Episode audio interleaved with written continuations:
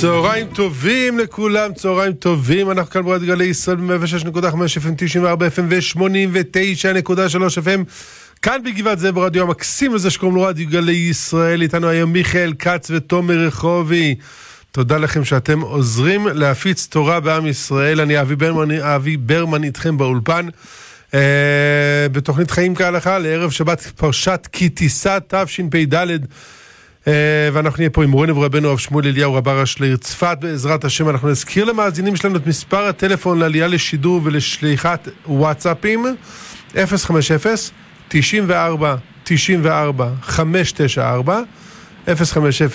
050-94-94-594,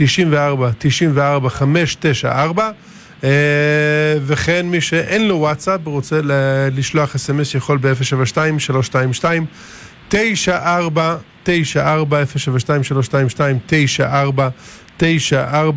ואנחנו נתחיל עם זה שאנחנו אומרים שלום למורנו ורבנו הרב שמואל. שלום הרב. שלום שלום. מה שלום כבוד הרב? ברוך השם, תודה. נפלא ביותר. מה קורה בצפת בימים אלה הרב? אני לא בצפת, אני בחברון.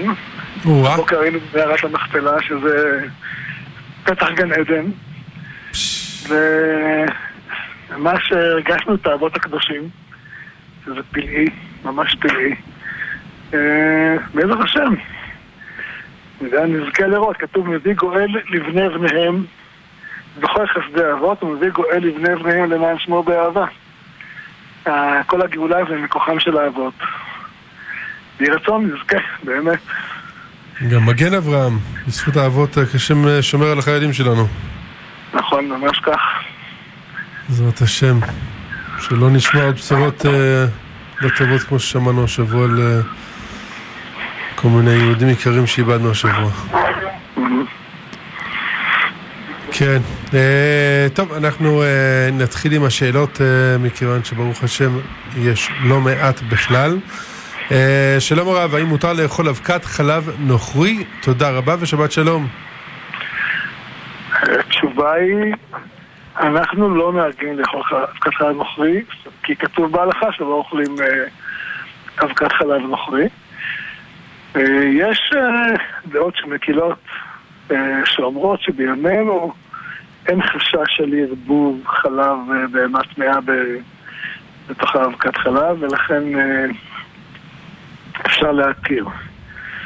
אבל גם מתירים שיוודאו שזה הכשר טוב. זה מה שחשוב. תסביר לנו רב אבי, אתה נציג האויו בארץ ישראל, נציג האויו העולמית בארץ ישראל, שמתעסקים עם כשרות בכל המקומות בעולם. צריך להבין שיש הרבה מאוד כשרויות שנכנסות לארץ, וגם כשכתוב באישור הרבנות הראשית לישראל, צריך להבין, הרבנות לא הולכת לבדוק אחרי הכשרויות האלה בחוץ לארץ, הם סומכים על הכשרויות שנותנים להם את המילה שלהם, ולכן צריך ודא שמי שנותן את המילה שלו זה באמת גוף שאפשר לסמוך עליו.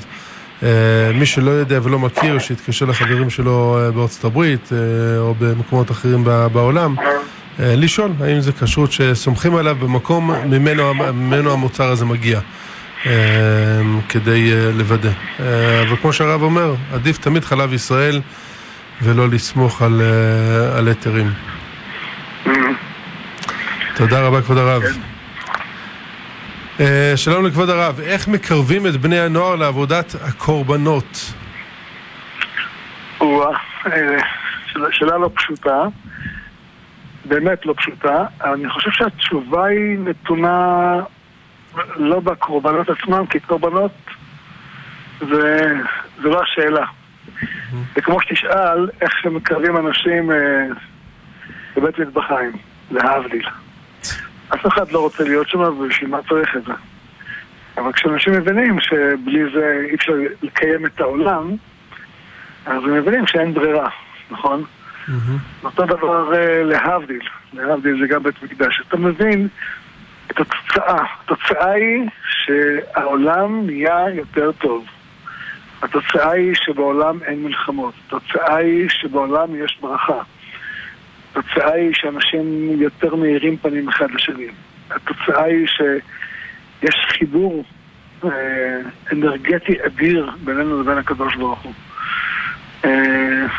כשאנשים מתנהגים הרבה יותר טוב, אז והתוצאה, אתם מבינים את הערך העצום של מה שקורה בבית המקדש, קורה לו קורבנות. ולזה הנוער רוצה להתחבר.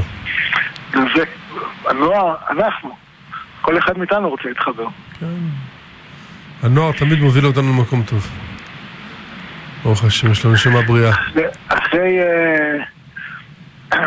אחרי שמחת תורה, איך לא? לגמרי. שלום כבוד הרב, האם אם הרב שלי מגיע באיחור לתפילה, האם נכון לעמוד או לא מצד כבוד?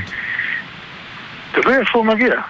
אם בכל מקום שהוא מגיע עד 18, כן, צריך לכבד אותו. על 18 עצמו אתה מרוכז בתפילה ולא מכבד. בסדר, תודה רב.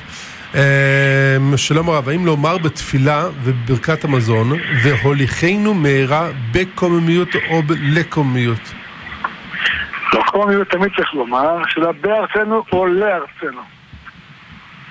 אני חושב שאפשר לומר בארצנו, אפשר לומר בארצנו, לארצנו, ואם אתה נמצא בחוץ לארץ, אבל גם מי שנמצא בארץ, יש כאלה שאומרים בארץ ישראל, אומרים לארצנו.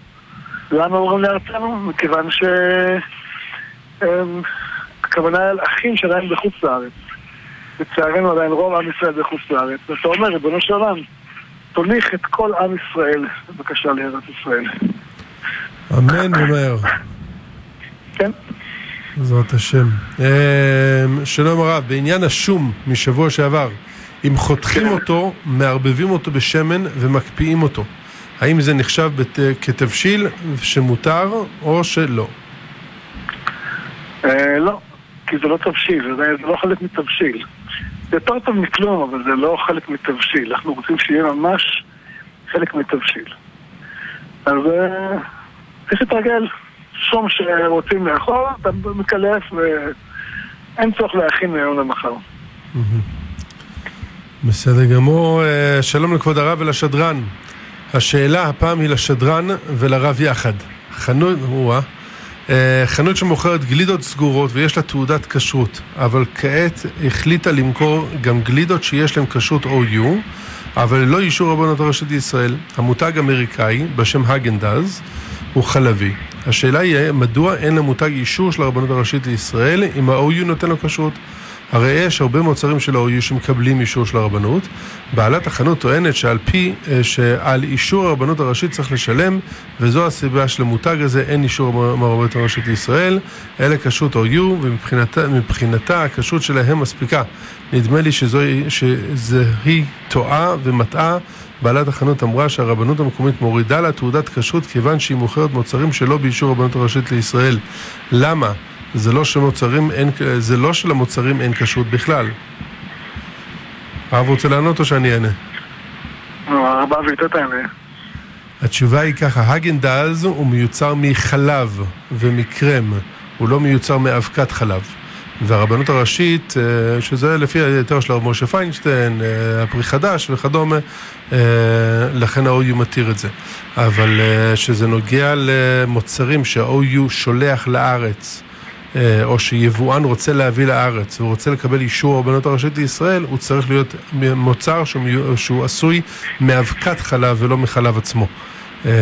מכיוון שאם אני לא טועה את זה הרב יגיד, הרבנות הראשית נוהגת לפי היתר של החזון איש בזמנו, נכון?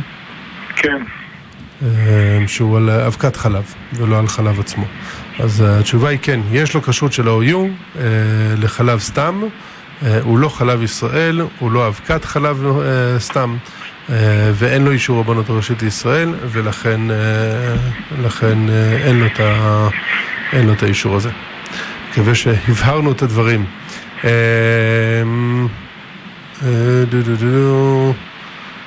לכבוד הרב ולמגיש, האם ניתן לסמוך על חוות דעת רפואית שרופא ערבי?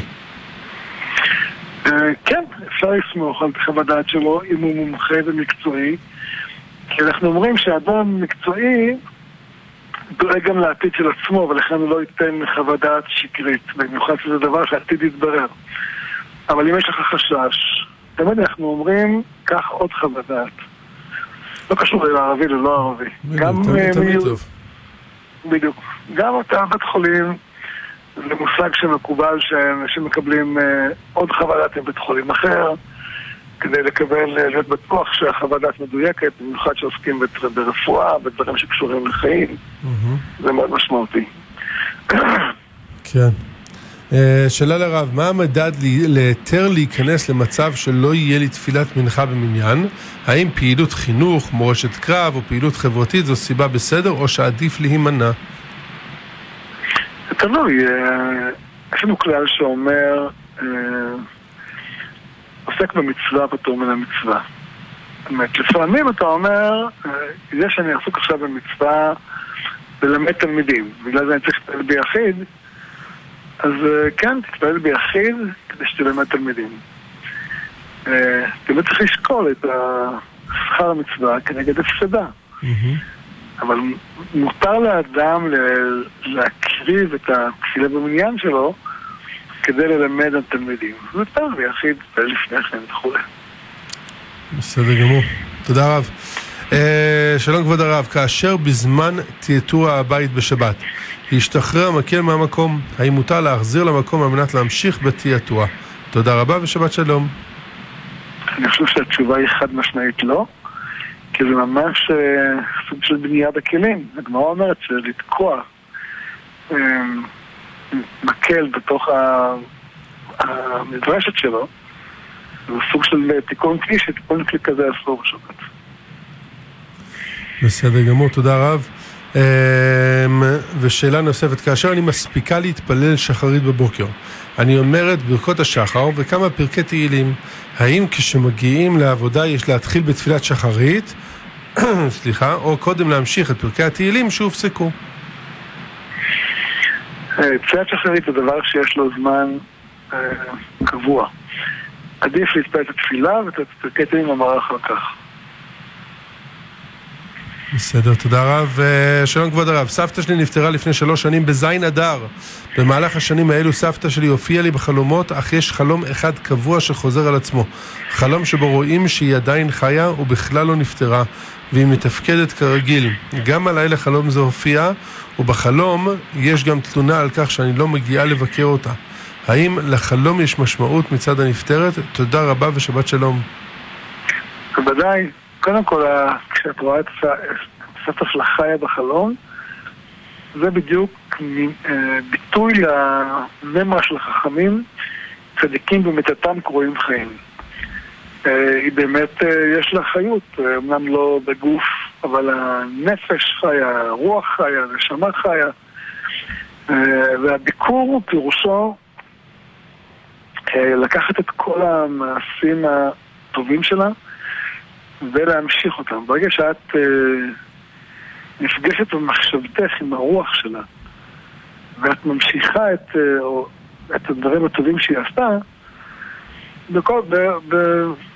אני לא מכיר אותה ולא מכיר אותך, אז אני לא יודע את הנקודות שעליה היא מדברת עלייך בחלום, אבל אם יש דברים שהיא הייתה חזקה בהם, עין טובה, תפילה מהלב, צניעות, לא יודע, דברים כאלה, ואת אומרת, אני צריכה להמשיך את הרוח של סבתא שלי, זה המשמעות של פגישה רוחנית. תודה רבה הרב. שלום כבוד הרב. א', חברת ילדות טובה שלי עברה ניתוח לשינוי מין וכעת היא נראית כמו גבר. אנחנו אמורות להיפגש השבוע. האם יש איסור נגיעה במקרה כזה?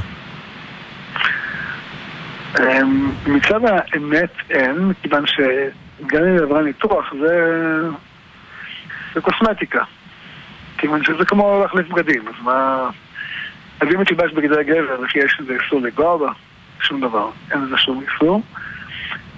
גם אם עשתה את הניתוח וכמה ניתוחים בגוף, בבשר, זה לא שינה את ה-DNA שלה, וזה לא שינה את המהות שלה, ובוודאי לא את הנשמה שלה. זה משחק. סליחה על הביטוי, עליי הוא חריף, אבל זה האמת. בתחפושת ומשחק אין איזה שום משמעות הלכתית. יש עניין של מראית עין הרב? מראיתיים אולי, כן, אבל לא יותר מזה. תודה רב. שאלה לכבוד הרב, כבר הרבה שנים יש לנו הוראת קבע למקום תורה מסוים שעזר לי בעבר, אבל הקשר נחלש וכמעט שאינו קיים. ברצוני לשנות ולתת את הצדקה למקום שאני יותר מכיר מקרוב את התלמידים שיוצאים ממנו. האם יש בעיה או חשש לשנות ולתת מעכשיו את הצדקה למקום תורה אחר? לא חשש, מצווה לשנות. מצווה עליך לשנות למקום שאתה מכיר יותר, ואתה בדוק לך שהצדקה שאתה נותן מגיעה למקום שאתה בטוח שזה טוב, וגם אתה בטוח בשתי מקומות. הכלל ההלכתי אומר, עניי עירך קודמים. פירוש, עניים שקרובים לך יותר, נגיד מוסד חינוכי שהילדים שלך מתחנכים בו. מצווה לקחת כל התרומות שלך ולתת לשם. זה כסף שאתה מתפלל בו, שיעור תורה שאתה שותף לו, שקרוב לביתך. עניי עירך קודמים זה הגדרה הלכתית שבקורה בתורה. ולכן, במקרה שאתה לפי הצבא שלך, זה מצווה לשנות במקום שאתה לא מכיר, אם משתמשים נכון או לא נכון, ואפילו אם אתה יודע שמשתמשים נכון, עדיף למקום שאתה מכיר. בסדר, תודה רבה הרב. שלום לרב, האם מותר לקחת שלטים של בחירות אחרי הבחירות כדי להשתמש בשימוש אישי? תודה רבה ושבת שלום. מצווה אני חושב אפילו. שלא יהיה בעל תשחית סתם. בדיוק. בסדר. אבל אנחנו נגיד שלום לדוד במרכז. שלום הרב, רציתי לשאול על המושג הזה של לפעמים אנשים... דוד, אם תוכל להוריד מהרמקול, אנחנו נשמע אותך הרבה יותר טוב, בסדר? כן, רציתי לשאול על מושג שכתוב בגמרא, וגם לפעמים אנשים מדברים, המושג של עין הרע, אם כאילו צריך לחשוש שזה לא צריך לחשוש, כאילו איך זה עובד, באמת אם מישהו צדיק ו... אבל פתאום זה מישהו שתקע לו בצרות עין, פתאום הוא יענש בגלל זה, כאילו... רציתי, איך אמרה בכל קצת להסביר, כאילו אם צריך לחשוש ואיך זה עובד לגמרי. יש מושג שנקרא עין הרע. בוא נאמר, יש שני חלקים במושג הזה. מה שאנחנו מסתכלים על אחרים, שבזה אדם צריך להרגיל את עצמו, לא להתעסק באחרים, רק בעצמו. זאת אומרת, אל תסתכל אם אחר קם מתפילה או לא קם מתפילה, מתי אני קם מתפילה. לא כמה הוא מתפלל, מה הוא מתפלל, מה הוא לומד, לא משנה. לא מתעסקים ברוחניות שלו, אלא אם כן אתה צריך לעזור משהו אחר. זה עין. ואתה לא להסתכל על המעלות שלו, ולהגיד לקנה בו, ועל החסרונות שלו. ואתה לא לדבר על זה, זה עין הרע. עין הרע, לשון הרע מתחיל בעין הרע. וגם על עצמו שאדם צריך להסתכל בעין טובה. הגמרא אומרת שההסתכלות הזאת היא המקור לכל הצרות של העולם, ולכל הטובות שבעולם עם אדם מתקן אותה. כן, בהחלט. מה אומרת? 99 בעין הרע ואחד ישאר מטלות. זאת אומרת, אם תתבונן טוב, זה נראה במבט ראשון כאילו אמירה לא מתכתבת עם המציאות, אבל באמת זה הדבר הכי מתכתב עם המציאות. אופן המבט שלנו על העולם הוא זה שקובע את המעשים שלנו, לטובה ולכלפי עצמנו וכלפי אחרים. בסדר דוד. אז זה רק מהצד שלנו, כלומר, מה שאנשים חוששים שמישהו יסתכל עליי או יקנה בי ובגלל זה לא יודע, יהיה לי פרה, זאת אומרת, לא צריך לחשוש, זה יותר עבודה פנימית של האדם. נכון, אבל זה לא רק, וגם זה רק, וגם אתה אל תחיה לפי איך שיסתכלו עליך. לפעמים אנשים מתנהלים באופן שיסתכלו עליהם, אז אל תתנהל באופן הזה, אל תסתכל באחרים, זה דוד צדדי. אל תחיה פוזה, יש לזה הרבה משמעות בחיים. זה אני יכול להסתכל כדי שיסתכלו עליי, אני יכול להסתכל כדי שיסתכל ולהסתכל באמת, יכול ללמוד כדי שיגידו, יכול וכו'. הבנתי, טוב, בסדר, תודה רבה הרב על כל התוכנה. תודה רבה לוין במרכז, של כך גדול. שלום הרב, יש פה שאלה מאל ישיב בהמשך למה שהרב ענה שבוע שעבר על הקרטוניה, שזה המקום ששמים בו קרטונים. הוא כותב, שלום הרב, בעל המקום מחויב על ידי הרשויות שתהיה לו קרטוניה, אבל הוא צריך לשלם על פינוי, לכאורה מבחינתו עדיף לו שתיקח את הקרטוני ותשתמש, ואם כן, וכך הוא יצטרך לפנות פחות, אז למה לא נכון לקחת ממנו? אם זה כמו שאתה אומר, אתה צודק. אבל יש, לא תמיד, הקרטוניה זה העניין של חיוב של בעל המקום. הרבה קרטוניות זה זיכיונות של המפנים. כמו בבקבוקים, שזה זיכיון של המפנים. הם זוכים בבקבוק, הם זוכים בקרטון. במקרה של המציאות היא כמו שאתה אומר, שזה שייך לא לזכיין, אלא לבעל עסק, שחייבו אותו, ובמקרה כזה אתה יכול לקחת קרטונים. אני משאל עצמי שההבדל הוא שבסוף על בקבוק יש פיקדון. כלומר, יש את ה-25 אגורות שהסופר לוקח על הבקבוק, ואז יש חברות שמנסות לאסוף את זה כדי להזדקות על ה-25 אגורות האלה. לעומת קרטון שאין עליו איזשהו פיקדון. אגב של פיקדון יש לו ערך כלכלי. נכון. קרטון יש ערך כלכלי. נכון. אז אם בעל המקום יצא באיזה מקום ששם הוא רוצה לשמור את הקרטונים כדי לעשות משלוחים או משהו כזה, אז ברור שאסור לקחת, נכון? כן, אבל אם הוא זורק אותם, אחת אמרתי בקרטוניה, אם זה זורק מחוץ לכלוב מותר, אם זה בתוך הכלוב כבר זכה בזה בעל הקרטוניה, אבל אם הכלוב הוא של בעל עסק שרוצה להתפטר מהקרטונים, אתה יכול לקחת משם. בסדר. קיצור, לשאול את בעל המכולת ליד. הכי פשוט. ואם זה בתוך עיר, אז מסתום גם שירות שהעירייה נותנת לתושבים, שהם משלמים על פינויים של הקרטונים. כן, כן. צריך לבדוק, לשאול. כן. בסדר גמור. אבל תנו לראשי הערים החדשות כמה ימים ללמוד את הדבר לפני שאתם שואלים אותם. שלום וברכה לכבוד הרב. אם אדם נדרש להשיג דבר מה ולהשקיע בכך זמן או שמוגבל בזמן ולכן מוותר על לימוד, האם עדיף להשקיע בלימוד או אך להמעיט בהשתדלות או להתחזק בהשתדלות ולהמעיט בלימוד? לא אמרתי. תמקד יותר טוב את השאלה. אם אדם נדרש להשיג דבר מה ולהשיג בכך זמן או שמוגבל בזמן, אוקיי? ולכן מוותר על לימוד. כלומר, אדם צריך להשיג, לא יודע מה, כל דבר שהוא צריך לנסות לעשות, הוא צריך להסיע אנשים, הוא צריך לעזור, הוא צריך זה. אבל לצורך כך הוא צריך לוותר או על לימוד תורה ולהשקיע פחות בהשתדלות שלו, או האם בעצם לימוד תורה חשוב יותר מאשר השתדלות בדבר אחר שאתה עושה? תלוי על מה. יש דברים שלימוד תורה יותר חשוב, יש דברים שלימוד תורה לא יותר חשוב. אני חושב למשל, בשביל שדנים בעכשיו הרבה, האם לימוד תורה פותר את האדם להתפלל, בבחירות, בשירות צבאי.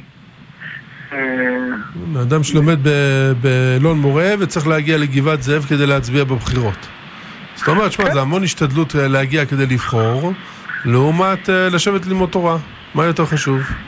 אז אני אומר, יש מצווה שלא יכולה, הכלל אומר, כל מצווה שלא יכולה לעשות על ידי אחרים, היא דוחה ללמוד תורה. אז אם אתה צריך לעבוד בפרנסתך כדי לפרנס אשתך והילדים, אין מי שיעשה את זה במקומך, אז נוכל לימוד תורה. אז אתה אומר, אני כבר הייתי עם התורה, אני למד, אבל זה פשוט כתוב חכמי לא עשו. רבי יוחנן סנדלר, רבי יוחנן נפחה, חפץ חיים, יראה זקן, הם עבדו. למה? כי התורה שלהם לא חשובה, חשובה מאוד, ויש להם דברים אחרים שהם צריכים לעשות, זה חובתם לעשות. כן. התורה אמרה, ואספת בגנך. בסדר, תודה רב. אנחנו נגיד שלום לוורדה מירושלים. שלום. רציתי לשאול על הרבי הביא בקשר לעין טובה, ובשיעור הוא גם ציין שהאדמו"ר הזקן אמר שמי שמסתכל בעין לא טובה על יהודי, אז זה כמו עבודה זרה. אבל רציתי לשאול, לא צריך לעין, אני רוצה להבין כאילו מישהו. היה לי איזה מצב כזה שבאתי לשבת ליד, כאילו, זה היה ארוחת ערב ציבורית כזאת, ובאתי לשבת ליד מישהי, היא אומרת לי, לא, אני צריכה מרחב. עכשיו, אחר כך היא, אמרתי לה איזה הערה, ואחר כך ביקשה סליחה. אז תדעי, אם אני רוצה להבין, אני ממש לא מבינה את ה... כאילו, איך יכולה להגיד דבר כזה? ועד אני מנסה להבין את זה, וזה בסדר? כאילו, או שאני עסוקה, או שאני... או שאסור לי, כאילו, כי אני לא יכולה להבין אותה, כאילו. את יכולה ללמד, את צריכה להשתדל ללמד עליה זכות. אבל זה לא, זאת אומרת, את לא יודעת, אז לא יודעת, אבל תשתדלי ללמד עליה זכות. אולי קרה לה משהו, אני יודע מה, זה שהבן שלה בעזה, אולי פצוע, אולי משהו אחר, ללמד עליה זכות.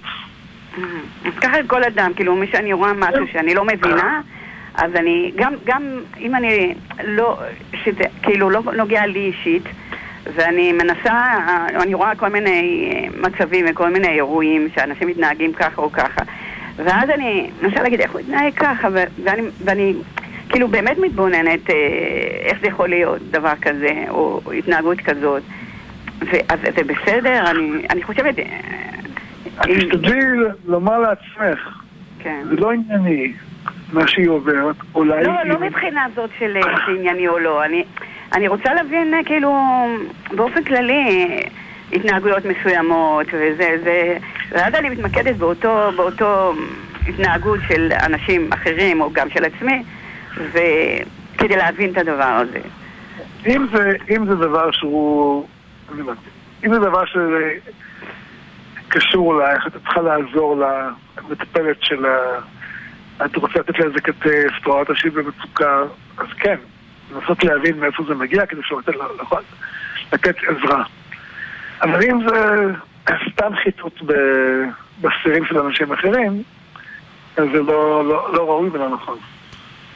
בסדר, תודה רבה הרב, תודה עבר דם ירושלים.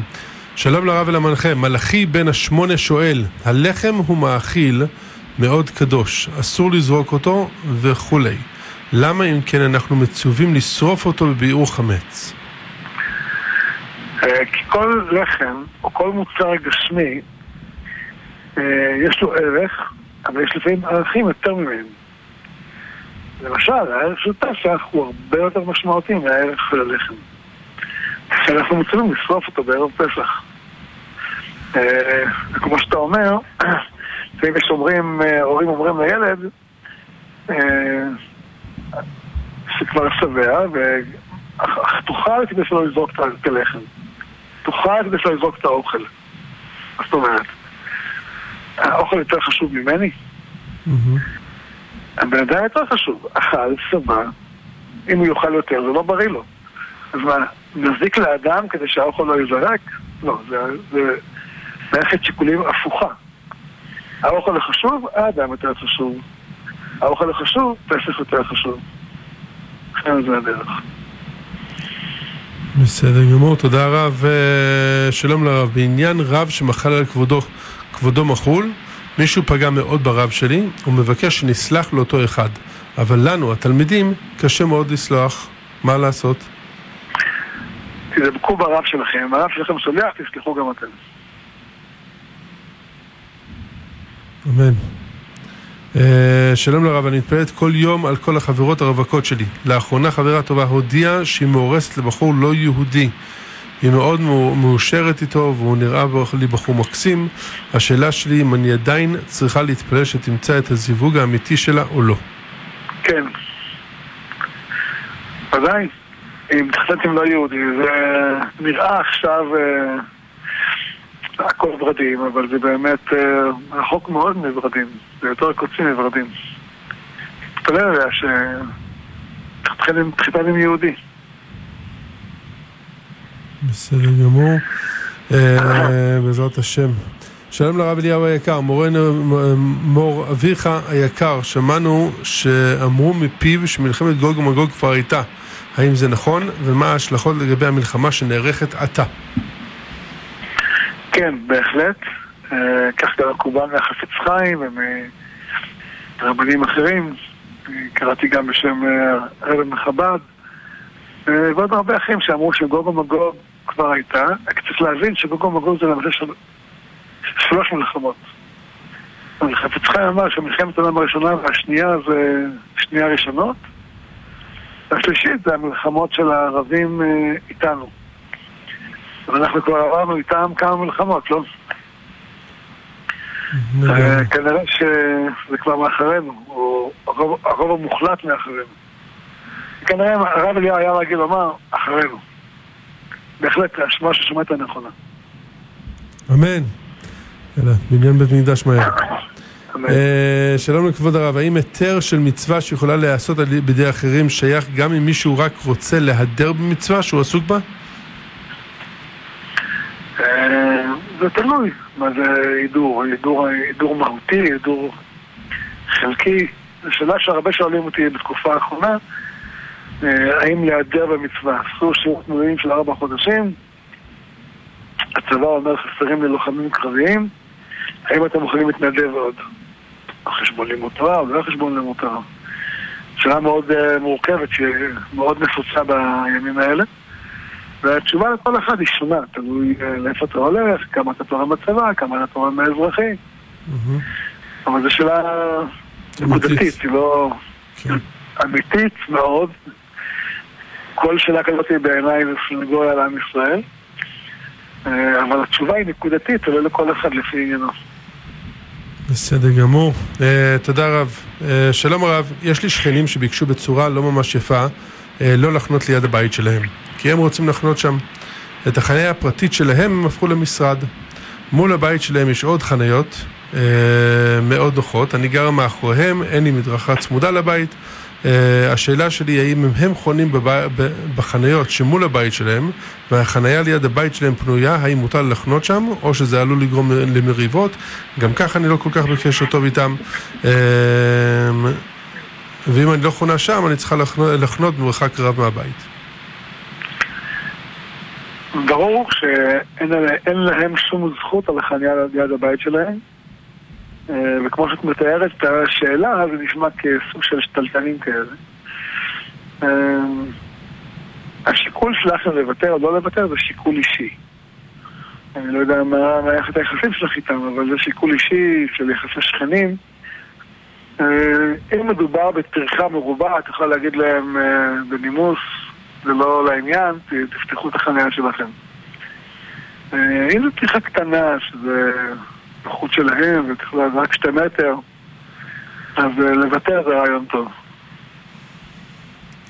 בסדר, תודה רב. וואו, יש המון שאלות. שלום כבוד הרב, האם יש בעיה ליטול ידיים בנטלה לא נקייה? לדוגמה, נטלה שמלוכלכת בגועה שלא יורד. תודה רבה ושבת שלום. אם זה בגועה שלא יורד, אין שום בעיה. אם זה במשהו אחר, אם זה לשלוך, אז באמת לא כבוד מצווה. אנחנו יודעים שמצוות עושים בכלים נעים. אמן. שלום הרב, האם ההכנסה או הוצאה של מחסנית מנשק בשבת יש בה משום תוקע? תודה רבה ושבת שלום. בהחלט, אבל עצם הנשק הוא, השימוש בנשק הוא הרבה יותר משאלה של תוקע, יש בזה הרבה שעות אחרות, ואנחנו ככה נוהגים להשתמש בו, כי אם יש בו צורך, אז יש בו צורך, ופיקוח נפש הוא דוחה הכל. אז גם המחסנית בגדר פיקוח נפש.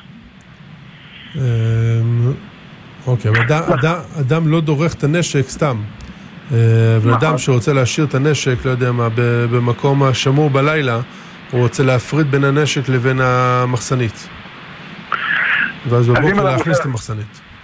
אז אני אומר, אם השיקול שאתה רוצה את המחסנית הוא שיקול בטיחותי ש ילד לא יגע בנשק, ושיקול חיילה.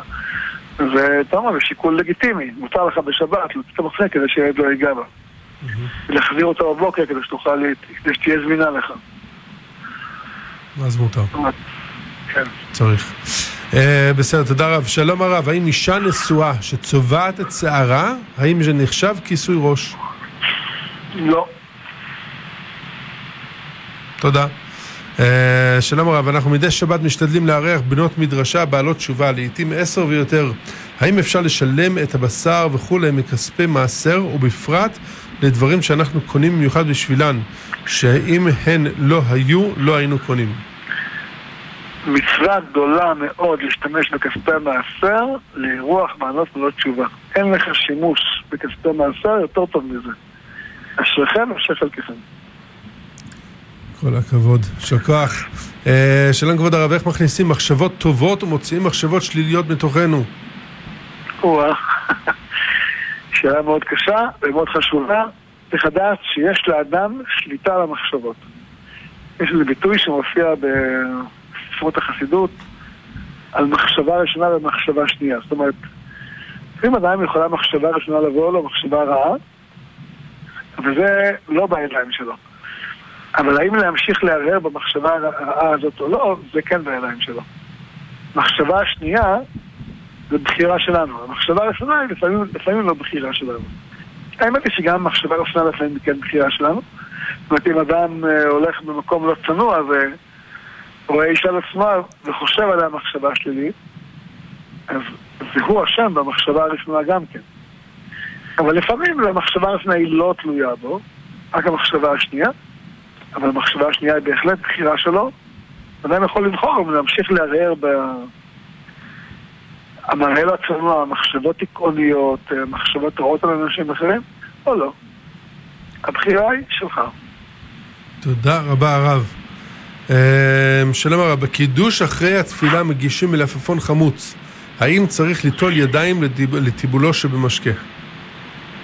אם אוכלים אותו ביד, כן. אם אוכלים אותו עם מזלג, יש מכינים בזה. ואם הוא יבש, או שזה רק לך, אז אין צורך בנטילה. לרוב זה לך, זה לא יבש. זה לא רטוב, זה רק לך. לך זה לא בעיה. בסדר, תודה רב. שלום הרב, אם כבוד הרב יוכל בבקשה להתייחס לילדה שנעלמה כבר 4 ימים מהעיר צפת. תודה רבה הרב. אני חושב שזה דבר נורא. אני לא יודע להגיד, אין לי שום ידיעה מה קורה. דיברתי במשפחה. אין קציחות, גם למשטרה אין קציחות, אולי יש לה והיא לא מספרת. אין ספק שזה צריך להיות עניין של כל העיר, שכל העיר צריכה להתפלל להצלחתה של הילדה. כל העיר או כל המדינה?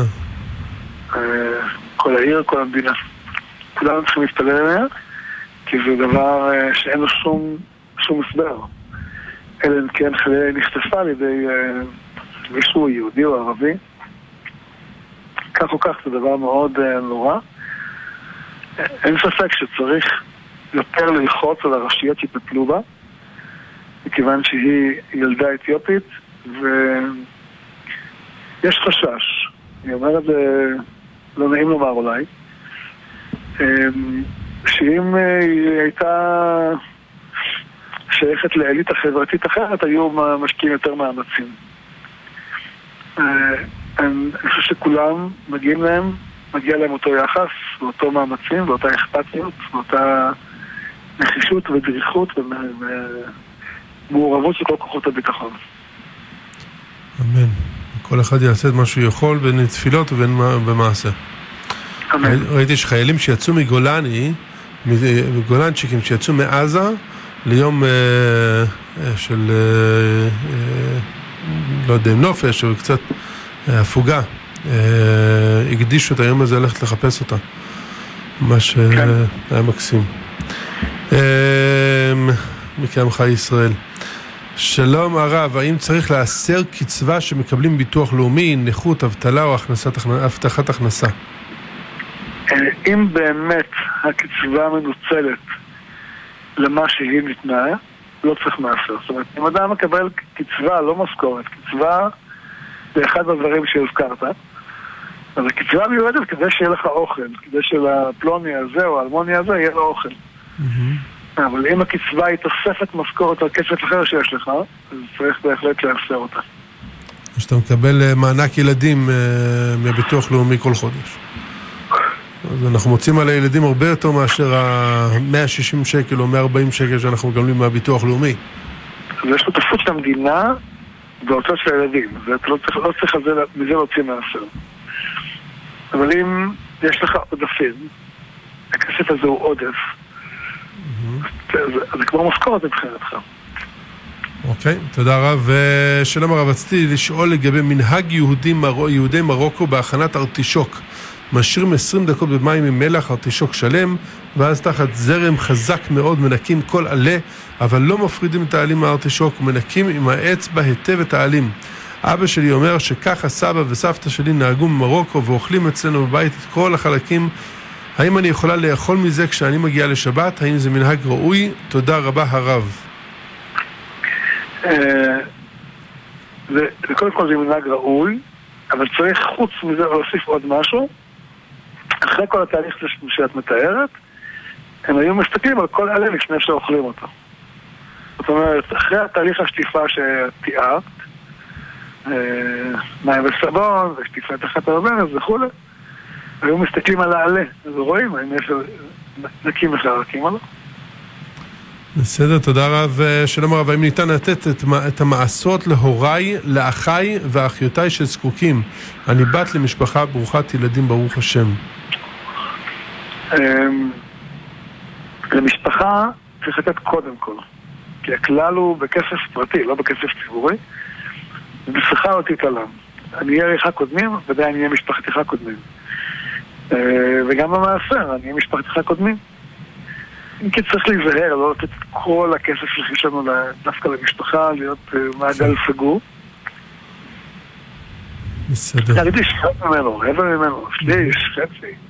תלוי במציאות, גם לאחרים. בסדר, תודה רב.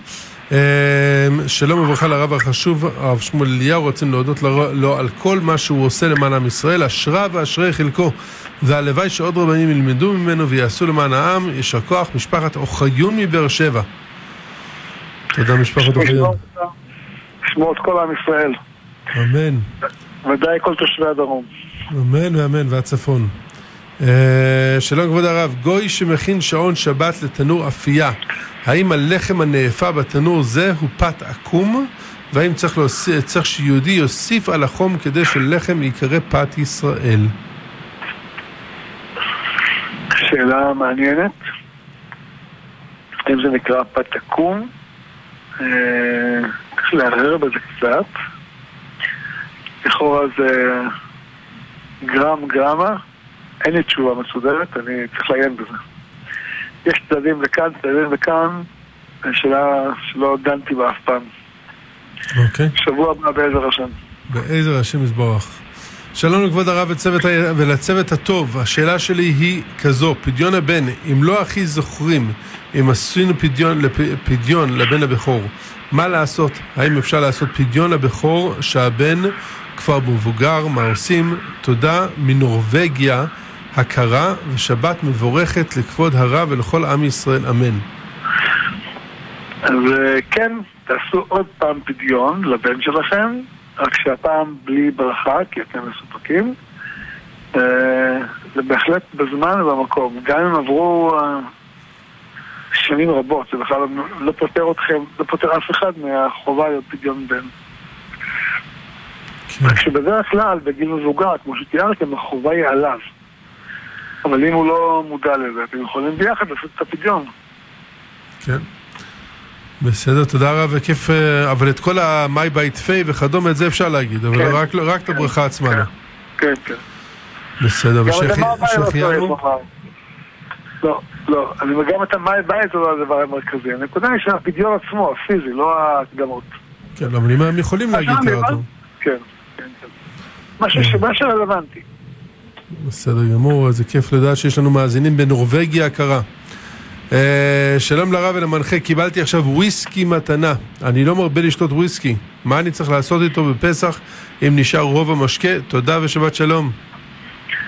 אין לך שום אפשרות להשתמש בו בפסח, וגם לא כדאי לשמור חמץ בבית בפסח, וויסקי זה חמץ ממש, לכן תחפש מי שצריך את זה כבר עכשיו ושתתפטר ממנו לפני פסח. קיבלת אותו לפני פורים, אלה שאוהבים וויסקי אין להם בעיה בקבוק אחד בפורים. כן, אבל אני מדבר, לא, זה לא מצווה כל כך, אלה שאוהבים וויסקי. חתונה, תת לך אנשים בחתונה לשמוח, כל אחד שתה טיפה, זה לא משתכרים, טיפה רק כאן שמחה, זה בסדר. כן, בסדר, תודה רב. שלום כבוד הרב המנחה, מזכה הרבים והעם הנבחר. השאלה לכבוד הרב, האם מותר לענות על קדושה של יוצר וקידושה דסידרה ובא לציון באמצע פסוקי דזמרה? תודה רבה ושבת שלום ומבורך. כן, מותר. מותר וצריך. תודה רב. באירוע בר מצווה בבית כנסת הגיעה אישה עם עוגה. האישה לא שומרת מצוות, היא דודה של בר המצווה, והביאה העוגה עם המכונית שלה בשבת. מה לעשות במקרה כזה? אי אפשר לאכול את העוגה, מכיוון שהיא הגיעה בשבת. לגבי הכשרות, לבדוק ולשאול, אבל באופן שאתם מתארים, זה לכבד אותה, להזים את העוגה באיזה מקום מכובד וכולי, אבל לא לאכול. בסדר גמור, תודה רב. שלום הרב, תודה על התשובה לגבי הגלידות. השאלה שלי היא למה מורידים לחנות את תעודת הכשרות? היא טוענת שזה בגלל שלגלידות הסגורות אין אישור של הרבנות הראשית בישראל, אלא רק OU. כן, זאת הסיבה. הרבנות הראשית בישראל יש לה את הזכות, גם את החובה, להוריד כשרות בכל מקום שלא עומדים בנוהל שלהם. הנוהל הוא לא שרירותי, אנחנו נקבע נוהל לפי רמת הכשרות של ישראל. ברגע שהחנות חושבת שהיא יכולה לעשות דברים על פי דעתה, לא על פי דעת הרבנים הראשיים לישראל, ולהחליט את הקריטריונים שלהם, הם לא יכולים לדרוש כשרות שהרבנות הראשית למה שהרבנות הראשית לא מסכימה. שימתרו למי שלא אכפת לו בכשרות. אבל רוב הציבור בישראל כן אכפת לו בכשרות, ולכן צריך להתיישר לפי נוהלי הרבנות הראשית. חבל לי לכם. צריך להבין שיש מנהגים ושיטות שונות במדינות שונות, שיטות שונות בשחיטה ושיטות שונות בכל מיני דברים, ולכן מה שבסדר במקום אחד הוא שונה במקום אחר. אנחנו כולנו מכירים את זה. יש מנהג ירושלים בלוויות ומנהג במקומות אחרים, וצריך בכל מקום לעשות את המנהג שלו. נכון הרב? בהחלט. שלום הרב, יש לי גמח ציוד לשמחות. מותר לי לתת ציוד לאירוע שאני יודע בוודאות שיהיו שם ריקודים מעורבים? כן. הציוד הוא לא לריקודים המעורבים, הציוד הוא לאוכל, שזה מצווה, ולשמחה, שזה מצווה, ותזמורת, שזה מצווה, וכו'. לא לריקודים, הריקודים זה... לא, אתה לא נותן להם נעלי ריקוד, אתה נותן להם שולחן עוד כיסאות, זה מצווה. כן, וגם אתה נותן להם נעלי ריקוד, אתה לא מחליט איזה ריקודים יעשו. בדיוק. לא? שלום הרב, אם אני צריכה לשטוף ידיים מלכלוך וגם לטול ידיים לפני האוכל, איך אני עושה את זה? קודם נוטלת ואז שוטפת? תודה רבה, חנה מושל. כותב הבן ישחי, קודם לשטוף את הידיים, והנטילה היא לא ניקיון אלא לרומם את הידיים, כמו והנטלם ונסיים כל ימי עולם. צריך לייבש את הידיים אחרי שהוא שוטף אותם? לא, אין צורך לייבש, אבל חשוב לבדל. אני רוחץ את הידיים קודם כל מהלכלוך, שניים, אני נוטל את הידיים כדי לרומם, לקדש את הידיים, כמו שמקדשים את בית המקדש עם המים, עם השמן המשחה, וכן על זה הדרך, גם אני ככה מקדש את הידיים שלי, מקדש את הידיים שלי במצוות הנטילה. תודה רב. ולגבי יציאה מהשירותים ואז אכילה של לחם? אותו דבר. קודם כל נטילה על שירותים, מברכים מה שיצא, ושום נטילה על ולברך בקטר, אנשת ידע מהמוציא. בסדר גמור. שלום כבוד הרב, אשמח להסבר על מחצית השקל, מתי צריך לתת וכמה. תודה רבה ושבת שלום. מתחילים מאלף אדר, שזה עוד מעט, נותנים 32 שקל, שזה ערך של 10 גרם כסף בימינו עם המע"מ. יש כאלה שנותנים פחות, לא מחשבים את המע"מ, יש כאלה שלום, אבל בגמרא משהו שנותנים לא רק את הכסף, אלא גם קלבון, זאת אומרת גם את העמלות וכו'. כמה זה השנה? 32 שקל. 32, בסדר? בסדר גמור. אוקיי, תודה רב. ואם הוא נתן לפני ראש חודש אדר? זה גם עובד. גם עובד. בסדר, תודה רב. טוב, יש פה עוד עשרות שאלות ואני לצערי לא מגיע להכל. שלום הרב, מה הדינם של בדים שמשתמשים לסינון מזון? במקרה כזה, האם בד, חיתול בד שמשמש לסינון נוזלים מגבינה, לצורך ייצור גבינת שמנת, וקובס ממכונת כביסה יכולה לשמש לסינון תמרים מבושלים לצורך ייצור סילן, במטרה שהסילן יהיה פר וקשר לפסח לחרוסת. תודה רבה ושבת שלום. בד לסינון, זה השאלה, נכון? כן, האם מותר להשתמש בד לסינון שהשתמשת בגבינה, עכשיו להשתמש בו, לחבס אותו במכונת כביסה, ולהשתמש עכשיו לתמרים כדי להכשיר לחרוסת. לכאורה אין בזה בעיה. אם החיבוש מנקה אותו מכל החלקים, אז מותר? בסדר גמור. תודה רבה הרב, לצערי אנחנו לא הצלחנו להגיע לכל השאלות, אבל אני אמליץ לכולם ללכת להתקשר ל-073-375-0000 זה בית ההוראה של הרב כדי לקבל מענה בטלפון או בוואטסאפ שם. השתדלנו באמת להגיע לכל, אבל לצערנו לא הספקנו. אנחנו רוצים להגיד תודה ענקית כמובן למורנו ורבנו הרב שמואל אליהו רב הראשי לעיר צפת, שכמו כל שבוע נמצא איתנו בשידור הזה ובשידור ביום חמישי ב-10 בלילה כאן ברדיו גלי ישראל. להודות לתומר רחוב ולמיכאל כץ, לנהורה בן אור, לטל ויזל, אחיה מידד, נאיה קציר, וכמובן טוביה המתוק. אני אבי ברם נוסם מסיים את השידור לערב שבת פרשת כי תישא תשפ"ד, אבל לא לפני שאנחנו נאחל מזל טוב ענק למאיר האיתן ואלומה שמתחתנים בעזרת השם השבוע. נאחל לכם מזל טוב, חיבוק ענק, אוהבים המון, ושנשמע בשורות טובות לעם ישראל. שבת שלום.